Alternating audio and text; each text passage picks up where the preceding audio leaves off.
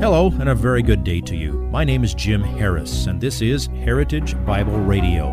Heritage Bible Radio is an extension of Heritage Bible Church in Boise, where it's my joy to serve as the teaching pastor. Every day, we devote our radio time to studying a portion of the Word of God so you can know Him better through Jesus Christ and serve Him better through your local church. This week on Heritage Bible Radio, we're going to dig into the second beatitude taught by Jesus in his Sermon on the Mount. That means our passage today is Matthew chapter 5, verse 4.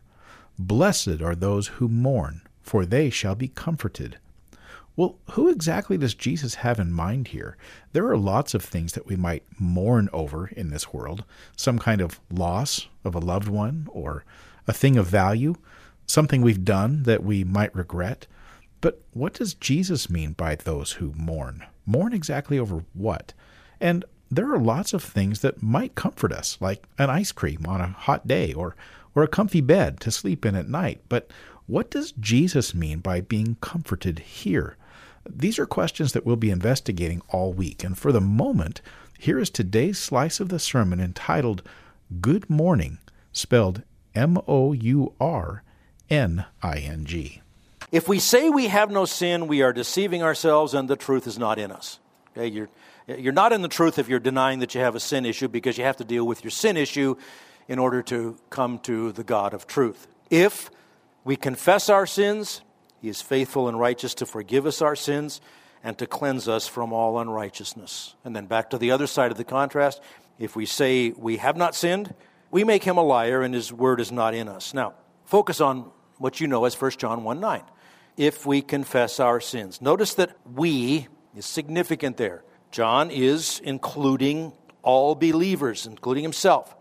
Um, he often taught by contrast. He's, he's, the apostle of contrast or the apostle of black and white. He, he likes to set things in opposition to, uh, to, to other things. Unbelievers, liars, heretics, Anybody denying Christ? They deny that they really have a problem with sin. What's the opposite of that? Admitting you have a problem with sin. If we are confessing our sins, He's faithful and righteous to uh, forgive our sins and cleanse us from all unrighteousness. Unbelievers deny, believers confess. Now, confess is a crucial word. I would suspect this may have had something to do with why Martin Luther worded thesis number one the way he did it. Confess means to say the same thing, to agree with somebody, to say the same thing as the one who, who, who really knows. In other words, we're calling our problems what they are. They're, they're sins. They are violations of God's eternal, unchangeable standard of right and wrong. And confess is present tense. If we are in the habit of confessing our sins, this ultimately is not really a verse about turning to Christ. It's a verse about living as a Christian, as opposed to the contrast, living as a non Christian. So we say the same things about our sins. We, we call them what they are they're sin. Uh, they are not mistakes or weaknesses or tendencies or problems. They are, they are sins. You know, we, we, we love to, in our world, whitewash things. Well, you know, there's, um, there, there, there, there was an affair. Well, an affair can be high tea in the middle of the afternoon. It can be a, a banquet. Uh, no, this is adultery. Uh, call things what they are. We all face problems. We all have tendencies in the wrong directions. We're all weak in certain things, and different people's weakness, weaknesses are different than, than other ones. But the core problem if, for everyone is our sinfulness to confess our sins in specific situations is the natural um, consequence of mourning over our inborn sinfulness. We're saying, God, I, have I've had an outbreak again. And I understand the disease isn't going to be taken away until I'm with you, but we've got to control these symptoms. We can't let this thing go on. We can't let it affect anyone else. We can't let it infect anyone else. If you love Jesus Christ, you need to love what he loves. If you love Jesus Christ, you need to hate what he hates. He loves righteousness, he hates sin. So, are you seeing that those who mourn are the only ones who are going to deal with sin the way God requires? Do you realize they and they alone will be comforted?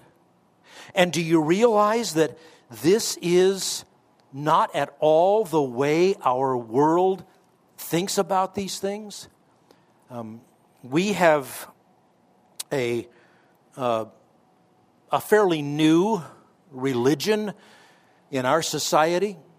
Uh, most of its adherents, matter of fact, practically none, uh, practically all of its adherents don't admit that it's a religion, but it is a religion antithetical to biblical Christianity, and it is something that is very widespread. It's called psychology. It's one of those great words that has been hijacked. Psychology comes from the Greek word psyche, be spelled psyche in English. Ology, the word about. Psyche is your soul. Psychology would be the word about the soul in the sense of biblical psychology. What does the Bible say about your soul? Great word. But modern psychology starts with the foundational premise that everybody is basically good. The problems are external. And so, in the, in the medical model of therapy, as opposed to confession, in the medical model, we take sins of people and we redefine them as symptoms of a disease or as the inevitable results of genetic, genetic programming. Well, it is true. It's because we're all descended from Adam, but you know what I mean. They, they'll say that that was a person was born with this propensity to be this way. So, take an example. In the psychological model, um, someone with an addiction to alcohol, uh, not taught to repent and walk in the light, they're taught that you have a disease. Maybe you were even born with a propensity for that disease. So you need to spend the rest of your life in recovery. It's like saying, We know you have cancer, but right now you don't have symptoms. Understand, God does not teach you how to live with your sin. He sent his son to die so that you can be set free from your sins. First Corinthians, you know that these and gives a grocery list of things will not inherit the kingdom of God. And one of the things in there is alcoholics. The, the Bible word is drunkards. And he says, But such were some of you. So understand, it all begins with agreeing with God about the problem. Christ died for our sins. That's where the problem lies. That's where the solution is. Now, please don't take this farther than it is meant. It is wise for a person who has been a slave to alcohol to stay away from it completely. As a matter of fact, I would suggest to you, I can't find a single good thing that happens from people uh, consuming mind altering substances. Now, caffeine isn't included, of course. No. You understand what I'm saying?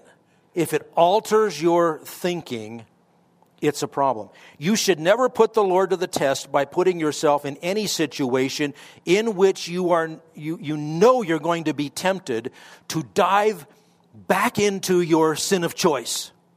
Uh, regardless of what sin that it is that you might happen to be particularly good at.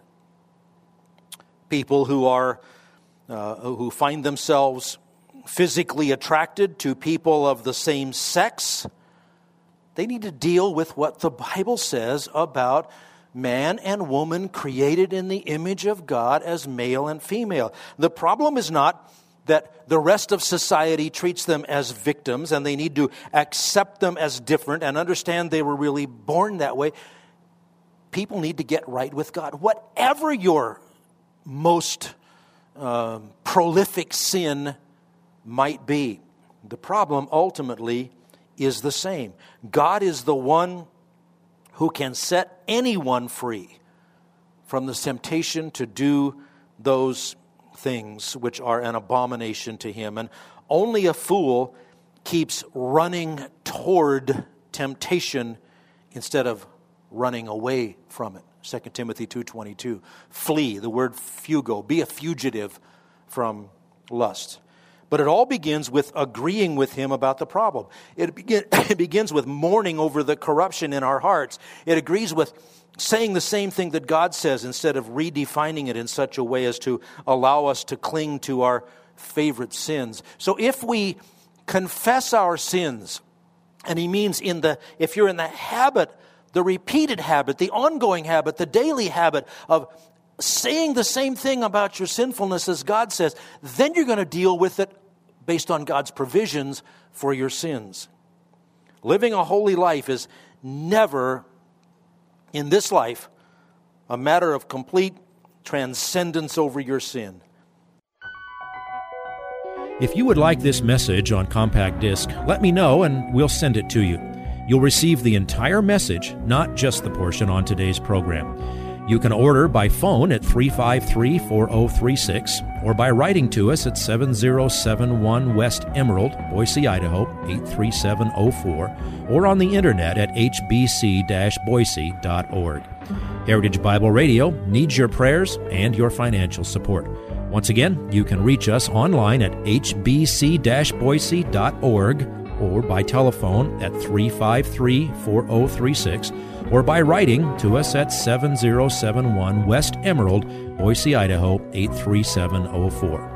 And if you need a church home here in the Treasure Valley, I hope you'll visit us any Sunday at 7071 West Emerald. For Heritage Bible Radio, I'm Jim Harris. See you next time. Bye bye.